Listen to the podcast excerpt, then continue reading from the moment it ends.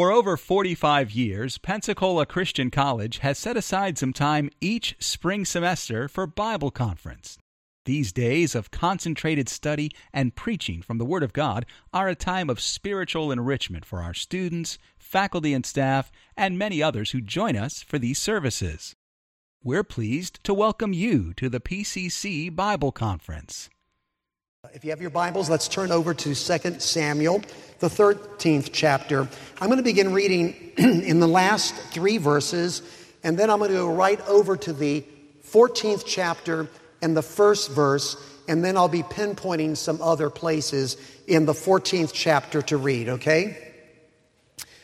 2 Samuel 13, verse number 37.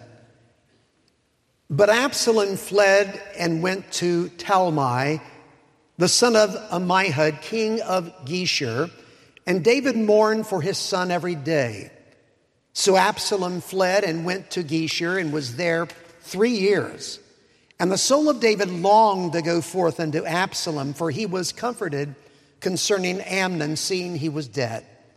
Now Joab, the son of Zeruiah, perceived that the king's heart was toward Absalom.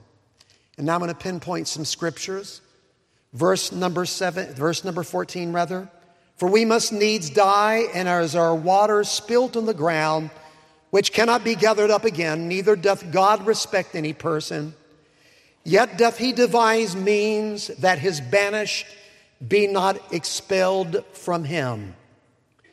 And then I'm going to pinpoint another verse, verse number 24. And the king said, Let him turn to his own house and let him not see my face. So Absalom returned to his own house and saw not the king's face. Uh, verse 28, please. So Absalom dwelt two full years in Jerusalem and saw not the king's face. In verse 32, and Absalom answered Joab, Behold, I sent unto thee, saying, Come hither that I may send thee to the king to say, Wherefore am I come from Geshur? It had been good for me to have been there still. Now therefore, let me see the king's face. And if there be any iniquity in me, let him kill me. Let's go to the Lord in prayer and then we'll get right on with the message. Heavenly Father, thank you for this great school. The music tonight, as through the whole conference, has been beautiful.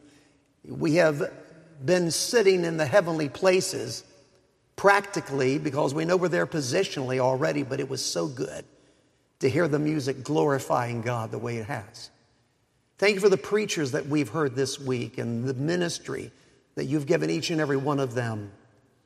Thank you, Lord, for this school and the mark that they've made for America and the world, for time and for eternity for the good and the great kingdom of God on earth. God bless Pensacola Christian College. May truly the best days be yet to come. And as they approach their 50th anniversary, I pray that they'll enjoy the renewal of a new day and greater ways to serve you. I pray, Father, that you will arrest our attention tonight through the Word of God and give us a stillness here, Lord, Help us to minister what you've laid upon our heart with your help and with your power. And we promise to give you the praise for the results in Jesus' name. Amen. Amnon lusted after his own half sister Tamar, Tamar, the full sister of Absalom. And the Bible points out that Amnon had no intention of taking advantage of her. But the Bible said there in the third verse of the previous chapter, but Amnon had a friend. And of course, that friend was Jonadab, his cousin, that was a very deceitful and subtle man who gave him a plan on how he could take advantage of his precious, innocent, virtuous sister. And he went through with the plan and took advantage of his precious sister. And she left the room, tearing her precious symbolic robes because of her now defilement by who was apparently the heir to the throne. Absalom told his full sister, in other words, so many words, keep it quiet. He's your brother. Don't say anything. I've got this. And she went under his protective care. And so now it's two full years since Absalom orchestrated his brother Amnon's death, which he did. And he became a fugitive. The years had, went by, had gone by. And um, so, and I should say, let me clarify Absalom orchestrated his brother's death, and then he was a fugitive. And the Bible pointed out there in the latter part of the 13th chapter that David was longing after his son. He accepted the reality that Amnon was dead by the orchestration of his brother Absalom, but he longed for Absalom again. Probably of all the sons that David had, probably Absalom was the most magnetic. He had stunning looks, great personality. He had the ability to still the hearts of men, and it takes a man's man to do that. But he missed his son, perhaps missing some of those joyous occasions they at one time had. Joab, forever the albatross around David's neck. When he was good, he was very, very good. And when he was not, he was evil. He was a terror. We don't know everything that he was up to. I know one thing I was warned in my youth. Beware of the man who, if he cannot be the king, will be the kingmaker. And that seems to be Joab's goal in life to manipulate the king to rule from behind the scenes. So he saw David's longing heart, so he gets with this wise woman from Tekoa who no doubt had some actress ability. And he writes out a script for her, gives her a story, a very apropos story for His Majesty King David. And the story that she gives David is that she's got two sons and they're fighting. And during the scuffle, one of them takes the life of the other. And now she says in the story that my relatives want me now to consent to taking the life of my remaining son. And then she pointed out if they do, they're going to quench my coal. And that was an expression that was very understood in that day and age because they did not have a social security system or welfare of any kind. In other words, if you uh, lost a spouse and you lost the breadwinner of your family, then it was up to the remaining children or nephews to take care of mom or dad, whoever is left. So you take my son out, then I'm gone as well. And they'll quench my coal. And then she made an incredible statement that even though this is maybe a scenario put up by Joab, was a scriptural truth. She points out to the king, we must needs die, verse number 14, and are as water spilt on the ground, which cannot be gathered up again. Neither doth God respect any person, yet doth he devise means that his banish be not expelled from him. And of course, she explains this is what you've done. You have expelled your own son. Whereas God has devised a means that his banish be not expelled from him. And that's illustrated in the Bible. One of the best illustrations of the product is a story of the prodigal son. How that he had disgraced his family and disgraced his own life, but yet his father was looking for his return. God has devised a means that his banish be not expelled from him. God leaves a path back for the prodigal. So David, of course, recognizes Joab's hand in this and he acquiesces and agrees to letting Absalom come back from Geshur. Interesting place, Geshur. That's where his maternal grandfather lived, and it appeared that David picked up Absalom's mom as his wife in a raid that he uh, committed when he was really not in a good place in God's will, when he was hiding out with Achish. And so he was in the barbarian environment for a couple of years, and David says, Okay, you can bring him home. But the Word of God points out that David says this, verse 24, let him turn to his own house and let him not see my face. So Absalom returned to his own house and saw not the king's face. Hmm.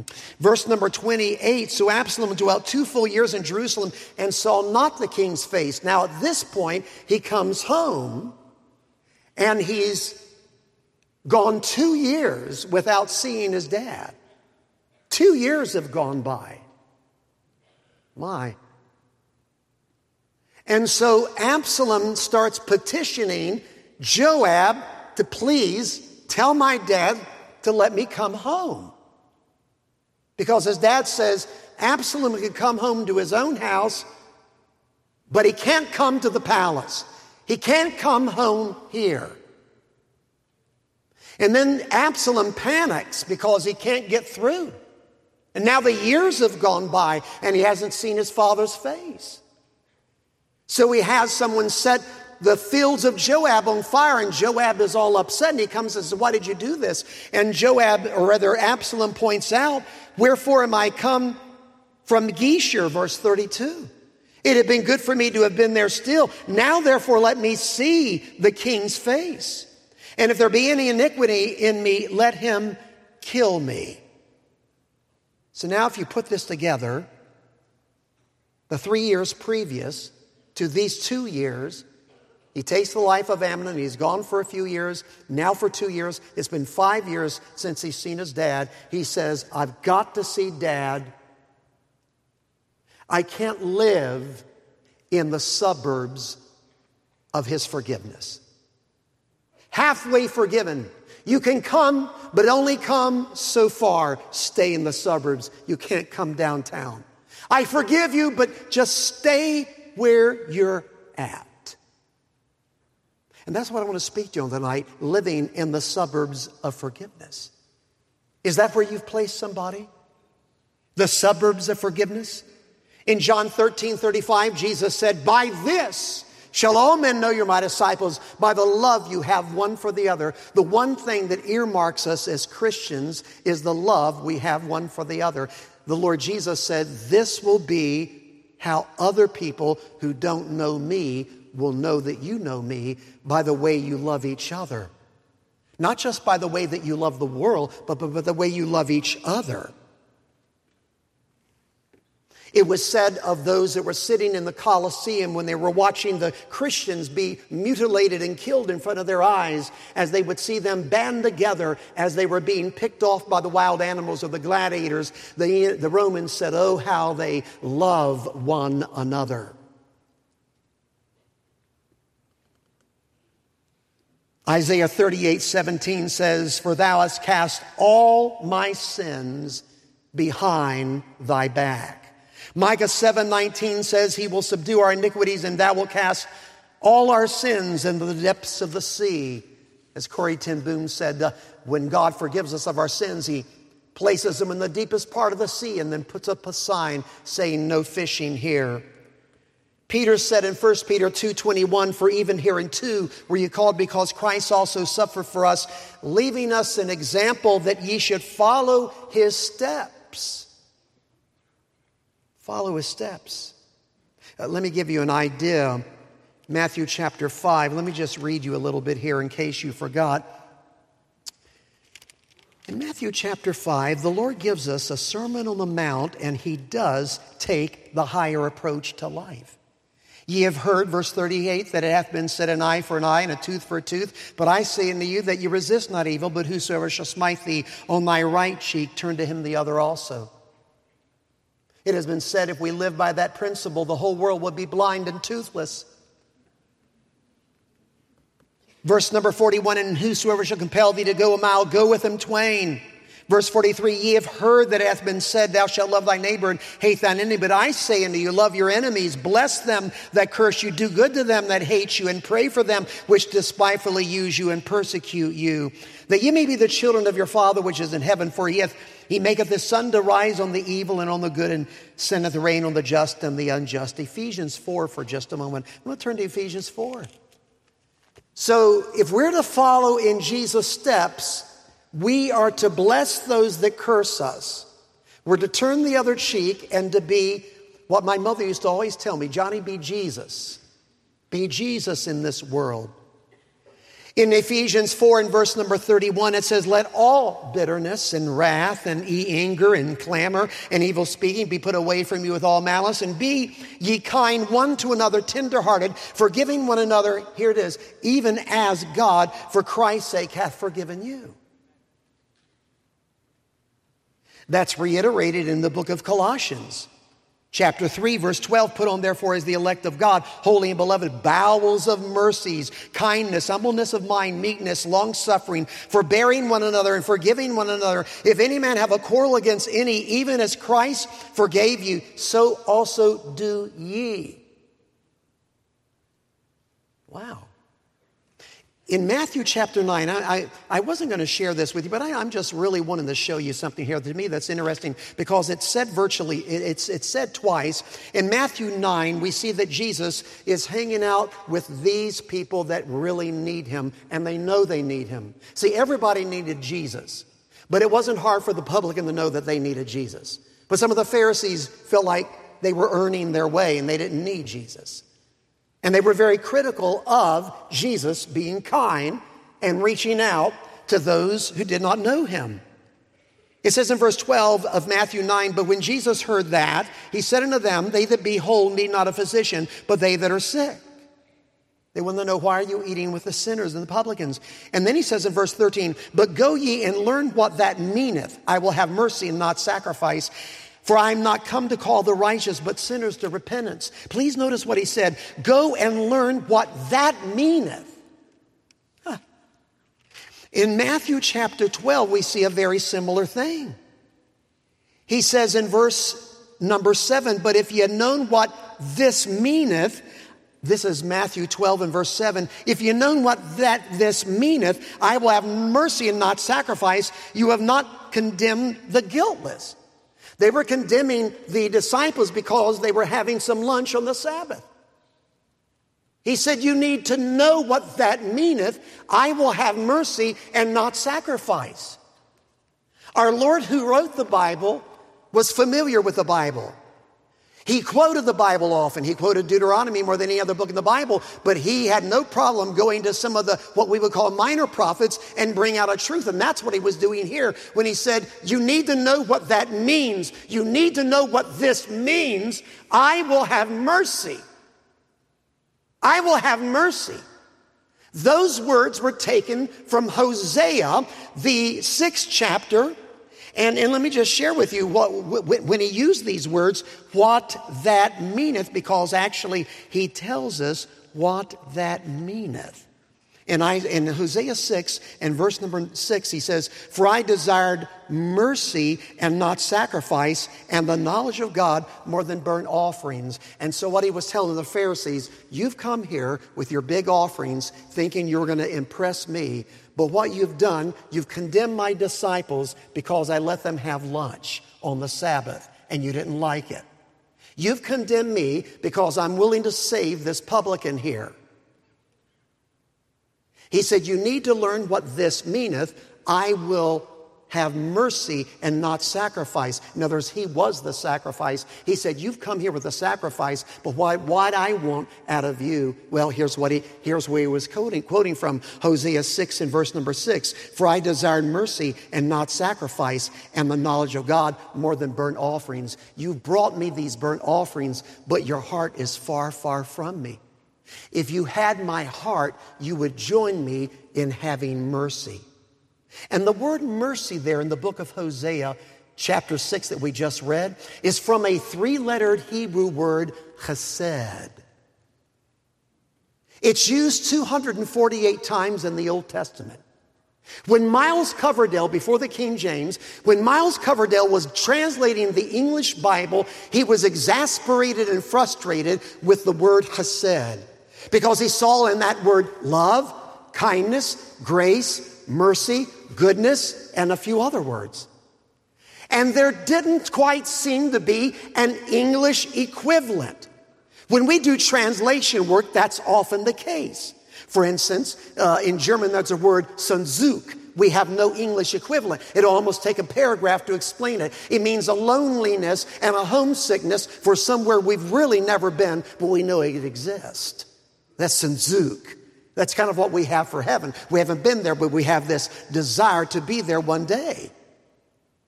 A saying for this word, uh, like uh, the Gaelic word hiraeth, that's the similar one to Sehnsucht, but we don't have an English equivalent. So he was frustrated because it seemed like when he looked at Hesed, he said, what word can we use? In 1535, this is great, in 1535, Miles Coverdale invented a word in English that until then had never been used before. Here's the word, loving kindness.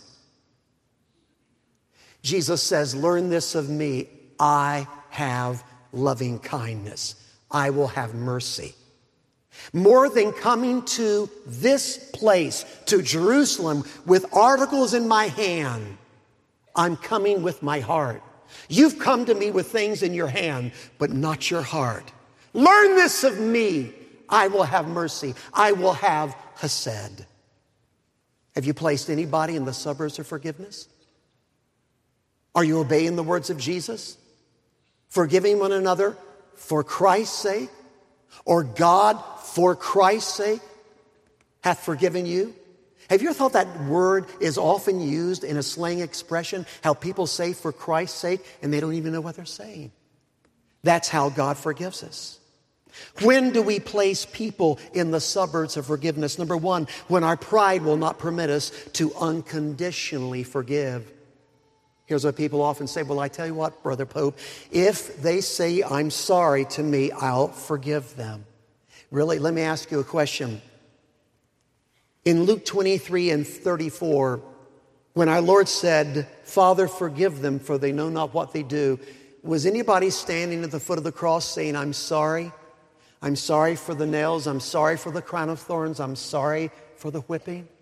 No one our Lord proffered forgiveness.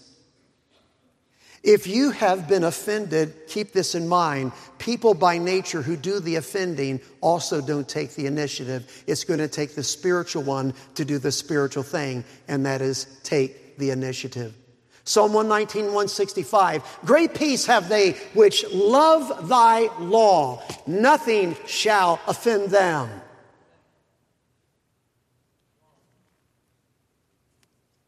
Acts 7:60 and he that Stephen kneeled down and cried with a loud voice Lord lay not this sin to their charge. And when he had said this he fell asleep. Jesus actually stood up to welcome the first martyr Stephen into the kingdom of heaven in the heavenlies. There was a man that heard Stephen pray that prayer and he never quite got over the echo of Calvary. And that's what Stephen was doing. He was echoing Calvary, forgive them. It was Paul who was able to say, forgiving for Christ's sake. I know what that is on a first-hand basis. You see, whenever anyone in the Jewish custom won an argument against the debate, if the man was declared a heretic, he could call for his oustedness or his death. When they, they made the vote by placing the clothes, their cloaks, at the feet of the one who won the debate, the Bible says they placed the clothes at the feet of Saul. What that meant was Saul called for Stephen's death. Kill him! Stone him! And as they're stoning him, the blood's pouring down. Stephen forgives for Christ's sake. Unconditionally. He did not say, earn this. You think about this in the 12th verse of the sixth chapter of Matthew in the model prayer, our Lord says, Forgive us our debts as we forgive our debtors. And you know, if you notice in Matthew chapter 6, that is the one portion of the model prayer, the only portion of the model prayer that our Lord put an addendum to. Because in verse 14 and 15, after he said, Thine is the kingdom, the power, and the glory forever, it's like there's an oh, by the way. He says, For if you forgive men their trespasses, your heavenly Father will also forgive you. But if you forgive not men their trespasses, neither will your Father forgive you your trespasses. That is illustrated in the 18th chapter of uh, Matthew, verses 21 through 35. I'll tell it to you real quickly. The man owed the king, I'm going to give a modern day term, $20 million. That was about what that would have been worth about 10 years ago in the Bible language $20 million. He couldn't pay back. He says to the Lord, You know, be patient with me, I'll pay you all. The king knew he couldn't pay him back. So he forgave him all.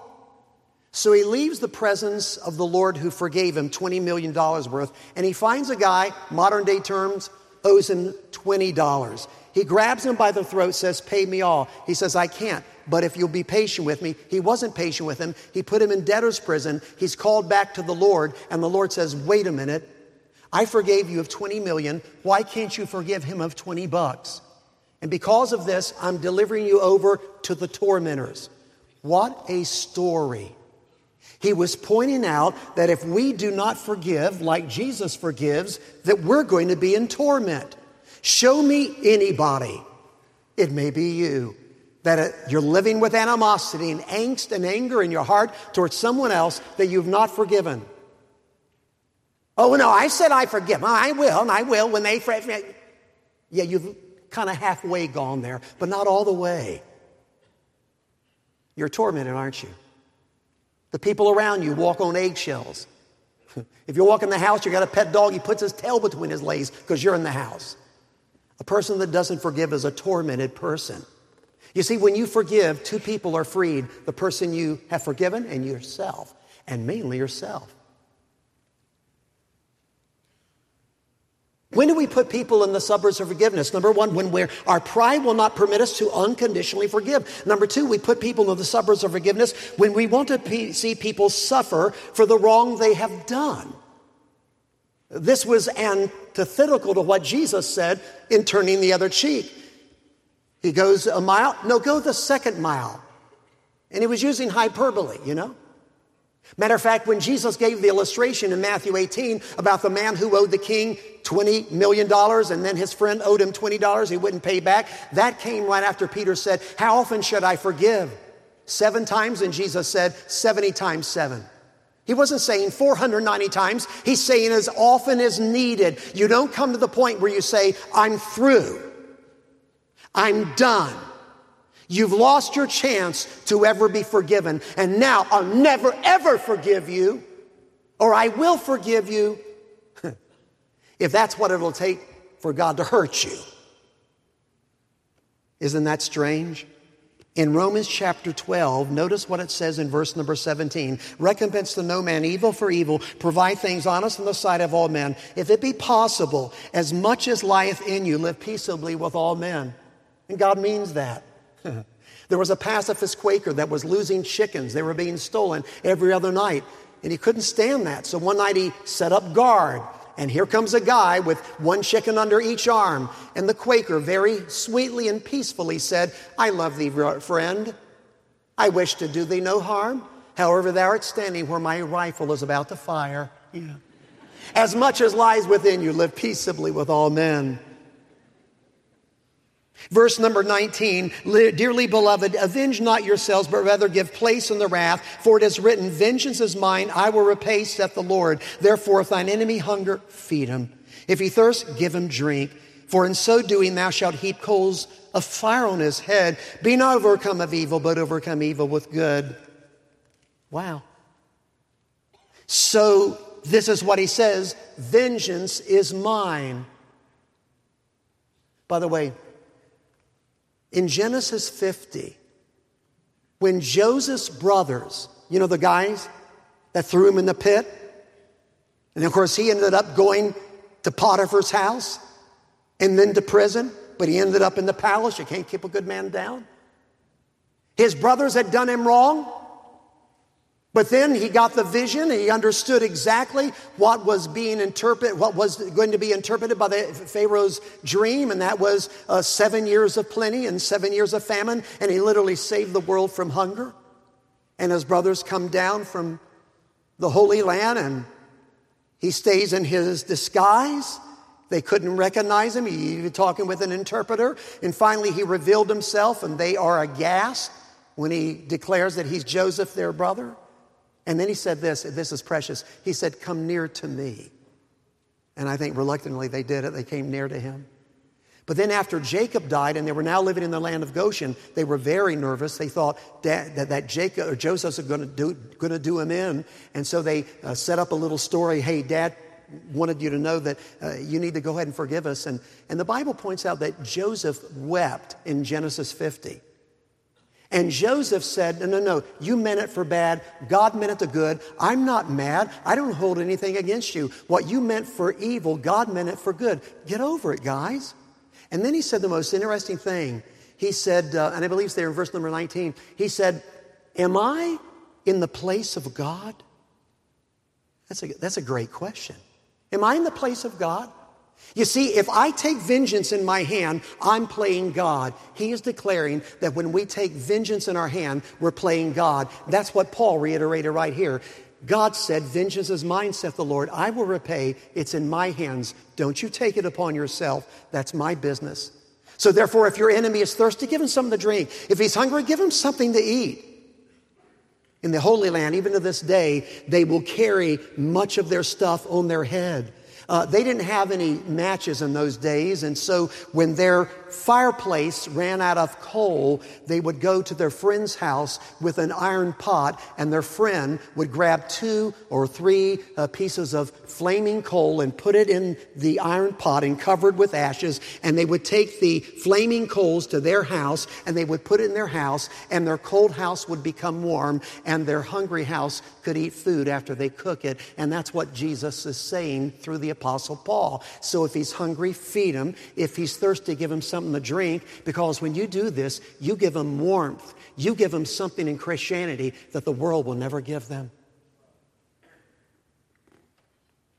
So this is what God expects us to do. When we want people to suffer, for the wrong they've done to us. And it's only because of that that we say, okay, I'm sorry, you know, okay, I forgive you, you know what I mean? I forgive you. Ah. Huh? But you want them to suffer. If you're praying for God to bless them that curse you, you can't turn the bless into a curse. You've just contradicted what Jesus said we're to do. Number three, when we say we forgive people, but we want to have nothing to do with them, we're placing them in the suburbs of forgiveness. When God forgives us, have you ever thought about this? There are no suburbs in heaven. Matter of fact, that's why I believe that heaven has a street of transparent gold. Because there's nowhere that we can be in heaven without seeing the face of Jesus, the Lamb who is the light thereof. Revelation 22 4 says, And they shall see his face 1 Corinthians 13, 12, for now we see through a glass darkly, but then face to face. And even now, we don't have to wait to heaven because the Bible says in Ephesians 1:18, the eyes of your understanding being open, so we can see with spiritual eyes. And Jesus said, Blessed are the pure in heart, for they shall see God. The person who forgives has vision. Be thou my vision. So we can say with 2 Corinthians 3:18, but we all with open face on this side of eternity, beholding as in a glass the glory of the Lord, are changed into the same image from glory to glory, even as by the Spirit of the Lord. I think we believe as Brother Adam was talking about, uh, Brother Allen was talking about that we go from grace to grace one graduation after the other. We go from one glory after the other glory. We live like Jesus. We begin to enter into the glory. What is the glory of God? It is the manifestation of God. We step into the glory and we keep acting like Jesus and it gets another level and we get another level until finally we're there. That's why the Bible points out that the path of the just is of the shining light that shineth more and more unto the perfect day and there we shall see his face. Joseph said to his brethren who had transgressed against him, Come near to me, live in Goshen, get in my face.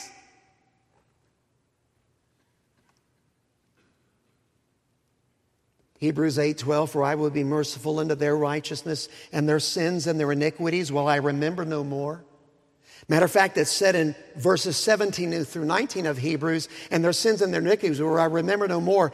Now, where the where remission of these is, there is no more offering for sin, having therefore, I love this, having therefore, brethren, boldness to enter into the holiness. Holy is by the blood of Jesus. He says, Not only do I forgive you, but I want you to get into my face and come into not just the outer court, not just the inside court, into the holy place, but the veil has been torn. Step into the Holy of Holies and come there boldly. You don't have to tuck your tail between your ta- ta- legs. Come here. Come to me. Open face beholding as in a glass the glory of the Lord. You see, when God forgives, He doesn't put any of His children in the suburbs of forgiveness.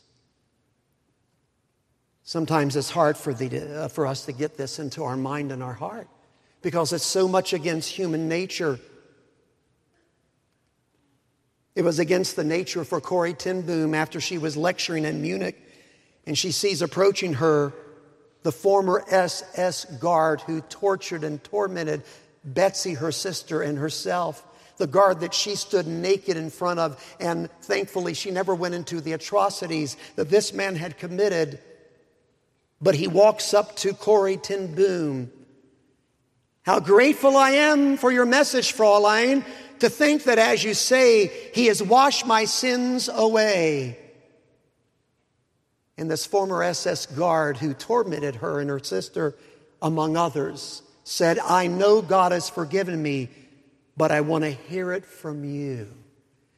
Corrie said, I tried to smile. I struggled to raise my hand. I could not. I felt nothing, not even the slightest spark of warmth of charity. So again, I breathe a silent prayer Jesus, I cannot forgive him. Give me your forgiveness. As I took his hand, the most incredible thing happened. From my shoulder along my arm and through my hand, a current seemed to pass from me to him, while into my heart sprang a love for this stranger that almost overwhelmed me. And I never knew such intense love of Jesus until that moment. Chris Friday is a man that I, I still pastor. He was just telling me last week that when he was in Iraq, that he met a man from Africa then in Iraq who wanted a Bible and know more about Christianity. And he began to tell him how he had seen Christians suffer. He said to Chris Friday, this church member of mine who was stationed in Iraq, he said, I saw a woman who was ordered to recant by the Islamic Brigade. She would not recant her Christianity, and one by one her family was killed in front of her, and she still would not recant. And the years went by, and he says, and I know this to be true. And the strangest situation, the murderer of her family moved next door into the apartment. She knew who he was. He did not know who she was at first, and she invited him over, fed him, and when it dawned upon him who she was, he said, How could you invite me into your home? She said, Because God commanded me to forgive you. I've told here, and I'm not going to go into detail to tell you the truth. It pains me to tell about uh, a family in our church that went through some incredible discrimination and even to the loss of a, a precious nephew. And they forgave the man that took the life of that nephew.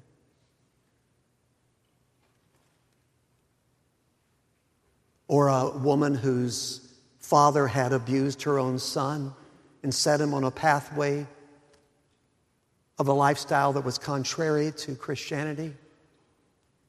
Never, never forget as we were burying her 27 year old son, he said, Pastor, I've heard you preach forgiveness. That's what you want me to do? Forgive my father, who is the real reason that we're burying my son today? There's a lot of things that I can't get my hand around or even let alone my heart around, but I accept that these are the teachings of Jesus.